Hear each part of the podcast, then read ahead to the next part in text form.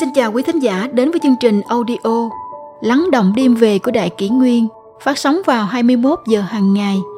Đại Kỷ Nguyên hy vọng quý thính giả có những phút giây chiêm nghiệm sâu lắng sau mỗi ngày làm việc bận rộn. Hôm nay, chúng tôi xin gửi đến các bạn thính giả câu chuyện nếu như đều phải chết, thì sao người ta còn phải sống để làm gì? Trưa hè, trời vừa dứt cơn mưa những tia nắng trong veo chiếu qua kẽ lá còn đẫm nước. Nhất thiền ngồi bên hiên nhà tĩnh mịch cùng sư phụ đọc sách. Hôm nay hai thầy trò cùng đọc kinh sách. Chú tiểu nhất thiền ôm một cuốn sách to tướng che lấp hết cả mặt và ê a ngồi đọc bên cạnh sư phụ. Được một lúc chừng như mệt mỏi, chú cứ gật gà gật gù, tay dần dần buông thõng. Mấy lần suýt đánh rơi cả sách, sư phụ phải đập vào lưng, vào đùi chú mấy lần, nhất thiền mới choàng tỉnh khỏi cơn buồn ngủ nhưng trong bộ chú ta hãy còn ngao ngán lắm. Chú ngáp dài một tiếng rồi nói sư phụ ơi chúng ta nghỉ một lát đi con mệt quá. Sư phụ đặt quyển kinh lên bàn nói là người tu hành thì phải chịu khổ tinh tấn thường hằng tiểu tử ngốc à. Nhất thiền chu chu cái mỏ làm bộ đáng yêu. Nhưng mà con buồn ngủ lắm sư phụ ơi. Tại sao lúc nào đọc sách cũng buồn ngủ hết vậy?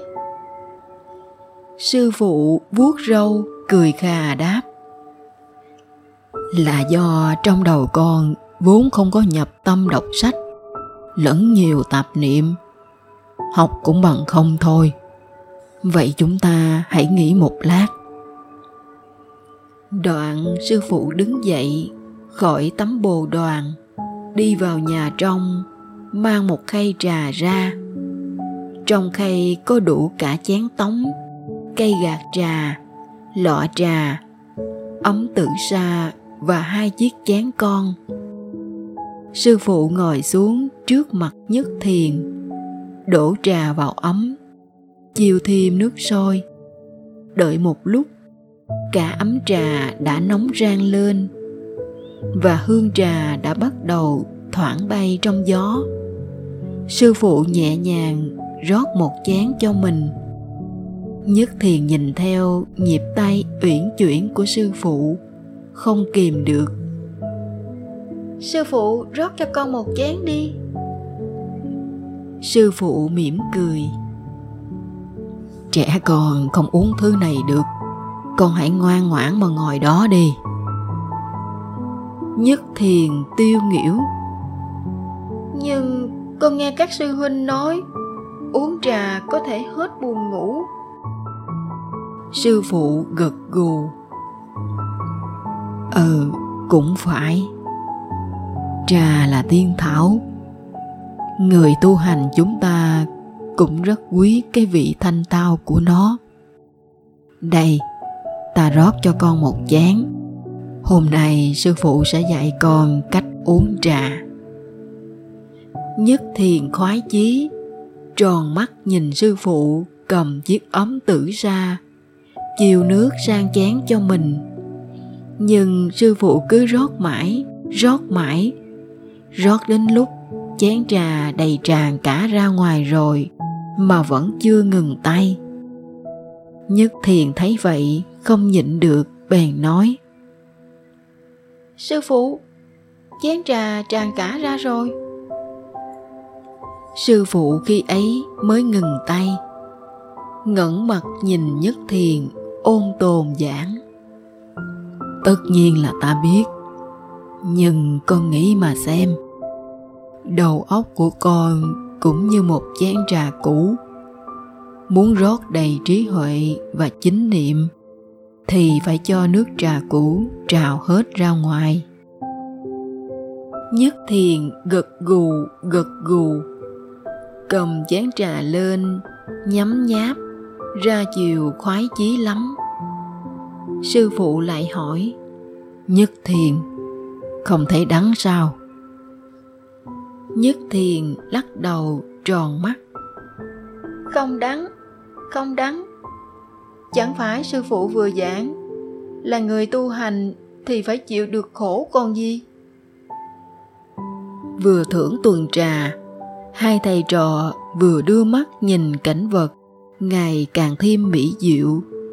Dưới những tia nắng trong veo, ngoài vườn thi thoảng có chú chim sẻ chuyền cành ríu rít. Đàn bướm từ đâu lại chấp chới bay ra? Nhất thiền thích chí ra vườn hoa nhảy nhót tung tăng. Bỗng chú kêu lên thất thanh. Sư phụ sư phụ bướm bướm chết mất rồi. Rồi chú lật đật chạy đến bên sư phụ. Xòe bàn tay đang ấp một cánh bướm mỏng manh thoi thóp ra. Con bướm chừng như đã đi hết cuộc đời ngắn ngủi của mình. Sư phụ xoa đầu nhất thiền nói, tiểu tử à đây chính là luân hồi sinh tử. Người ta sống thật lâu trong đời, rồi cũng sẽ chết đi thôi. Nhất thiền bối rối, ôi, chúng ta rồi cũng chết phải không sư phụ? Sư phụ khẽ gật đầu đưa chén trà lên miệng, nhấp một ngụm. Đúng vậy, ai rồi cũng sẽ phải lìa xa cõi hồng trần này cả thôi. Sau khi sang bên kia thế giới, họ sẽ có cơ hội trở lại cõi trần một lần nữa. Nhưng đời này là người, đời sau không chừng có thể là bươm bướm.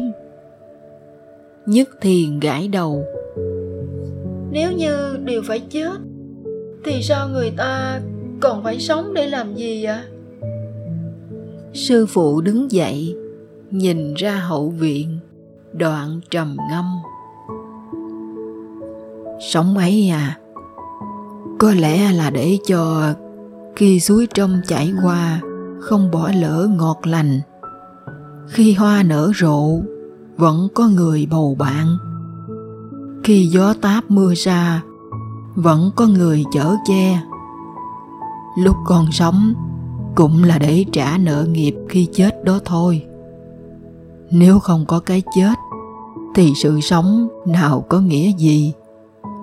Mà nếu không có sự sống, thì cái chết cũng chẳng làm người ta phải sợ hãi, tiếc nuối nhiều đến thế. Người sống trên đời buồn đau quá nữa. Chỉ có tinh tấn tu luyện, trả hết tội nghiệp, mai này mới có thể mong thoát khỏi lưới luân hồi, ra khỏi vòng nghiệp quả, đắc được vĩnh viễn hạnh phúc vô biên, cõi cực lạc mà thôi. Đúng vậy. Sống chết phải đâu là chuyện lớn. Luân hồi sinh tử nghìn vạn năm qua vẫn thế. Người ta mấy ai tỉnh mộng từ kiếp sống luân hồi. Chuyện cũ sẽ quên. Cuộc đời rồi lại như trang giấy mới. Ấy chính là người cũ trăm năm chẳng thấy đâu. Nước trôi đã quá mấy nhịp cầu. Tin nhạn không về mông thâm thẳm. Lá thắm duyên chưa, bén gót sầu. Kìa cái oanh vàng kêu liễu biết. Thương ôi, ngày tháng tựa bóng câu. Nhân sinh sâu mộng, nào mong tỉnh. Chút chuyện rần ai, luống bạc đầu.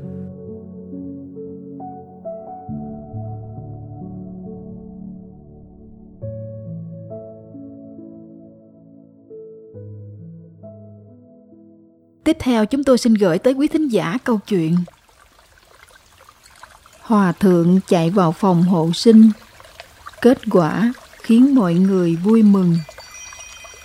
Vào năm cuối cùng của triều Minh, Ở Triết Giang có gia đình họ Sử, Là chủ một khách sạn nổi tiếng.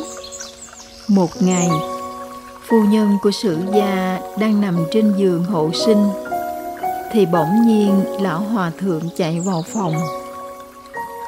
Thì ra đó là hòa thượng đại thành, một vị tân nhân khổ hạnh, luôn nghiêm cẩn, gìn giữ thanh quy. Ngày thường, ông vẫn đến khách sạn hóa duyên. Vì sao hôm nay lại chạy vào phòng của người sắp sinh vậy? Nữ chủ nhân vừa định cất tiếng hỏi, thì loáng một cái đã chẳng thấy hòa thượng đại thành đâu nữa. Một lát sau, cô hạ sinh một bé trai bụ bẩm, mẹ tròn con vuông. Để có được mụn con này, nữ chủ nhân đã phải chờ đợi rất rất nhiều năm rồi. Nhà họ sử, cuối cùng cũng có người nói giỏi, nên cả nhà từ trên xuống dưới ai nấy đều vui mừng. Vui làm việc thiện, rộng lòng bố thí, cuối cùng hạ sinh quý tử. Sử gia lâu nay thường hay làm việc thiện, lại rộng lòng bố thí. Chỉ cần có tân nhân đến hóa duyên, thì nhất định sẽ thí xả cơm chay. Lão gia nhà họ sử, nay có được quý tử nên trong lòng vui mừng khôn xiết. Lại càng không quên việc bố thí. Ông mong mỏi có thể đem hết lương thực trong nhà ra để kết duyên rộng khắp xa gần. Thậm chí, ông còn cẩn thận điểm danh từng người một. Chỉ sợ sẽ bỏ sót người nào. Nhưng đếm đi đếm lại, vẫn không tìm thấy hòa thượng đại thành đâu? Hòa thượng đại thành, hàng ngày hóa duyên đều phải đi qua khách sạn nhà ông. Mỗi khi ngài trở về, nếu thấy đồ hóa duyên được ít, thì người nhà họ xử sẽ thí xả cơm chay đầy bình bát cho ngài. Lão gia nhà họ sử vì việc bỏ sót một người mà trở nên phiền muộn. Mãi đến khi gia nhân trở về bẩm báo ông mới biết. Thì ra hòa thượng đại thành đã viên tịch đúng ngày hôm đó. Sau này ông lại nghe vợ kể rằng khi cô sắp lâm bồn thì nhìn thấy đại thành hòa thượng chạy vào trong phòng. Sau đó lại đột nhiên biến mất. Ông thầm nghĩ, Hòa thượng Đại Thành viên tịch đúng vào ngày con trai ta sinh ra. Hơn nữa, phu nhân còn thấy rõ ràng ông ấy vào trong phòng. Lẽ nào đó chính là Hòa thượng Đại Thành đến nhà ta đầu thai? Việc này hiển nhiên là thiện duyên, rất có thể vì sử gia rộng lòng thí xã mà được trời ban quý tử. Vậy nên, ông bèn đặt tên cho đứa trẻ là Sử Đại Thành.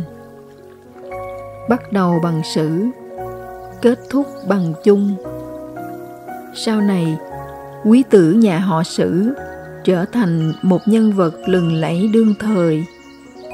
Thời đó, trong dân gian lưu truyền một dự ngôn rằng trạng nguyên của chiết giang thời nhà thanh sẽ là thủy ư sử chung ư chung.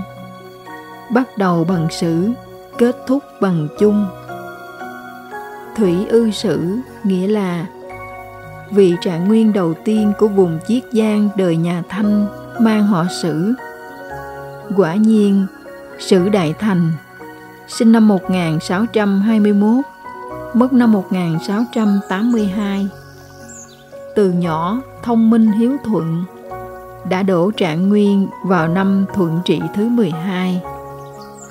Mặc dù ngôi vị trạng nguyên suýt chút nữa thuộc về người khác, nhưng cuối cùng lại được trao cho sử đại thành chuyện là, bài thi của cậu đã được quan chủ khảo xếp thứ ba, tức là đỗ thám hoa khi hoàng đế thuận trị ngự lãm, ngài vô cùng yêu thích thư pháp của thí sinh đỗ thám hoa và khen rằng khải thư của người này vô cùng tinh tế, chỉnh tề, nhất định là bậc chính nhân quân tử. Thế rồi, vua khâm định cho sử đại thành làm trạng nguyên, lại ban cho chức hàng lâm viện tu soạn. Sau này sử đại thành làm quan đến chức lễ bộ tả thị lan để lại tập thơ văn nổi tiếng đương thời. Bác hành đường thi văn. 250 năm sau, vào năm Hàm Phong thứ 10 đời Thanh, năm 1860 vùng Chiết Giang lại xuất hiện một vị trạng nguyên là Trung Tuấn Thanh, sinh năm 1833 không rõ năm mất đây cũng chính là vị trạng nguyên cuối cùng của chiếc Giang, như trong lời tiên đoán. Thủy ư sử, chung ư chung. Con đường làm quan của các nho sinh thời xưa là thông qua khoa cử. Người đổ đầu được gọi là trạng nguyên. Tân khoa trạng nguyên không chỉ làm vinh dự cả tổ tiên dòng tộc mà còn là niềm tự hào của quê hương làng xóm. Gia đình nhà họ sử vì hành thiện tích đức mà được trời ban trạng nguyên thực là phúc phận của cả dòng tộc. Cái tên đại thành vốn là để kỷ niệm vị hòa thượng chuyển sinh vào sử gia, nhưng lại thật trùng hợp với câu dự ngôn trong dân gian, đó quả là bậc đại thành. Người thành công lớn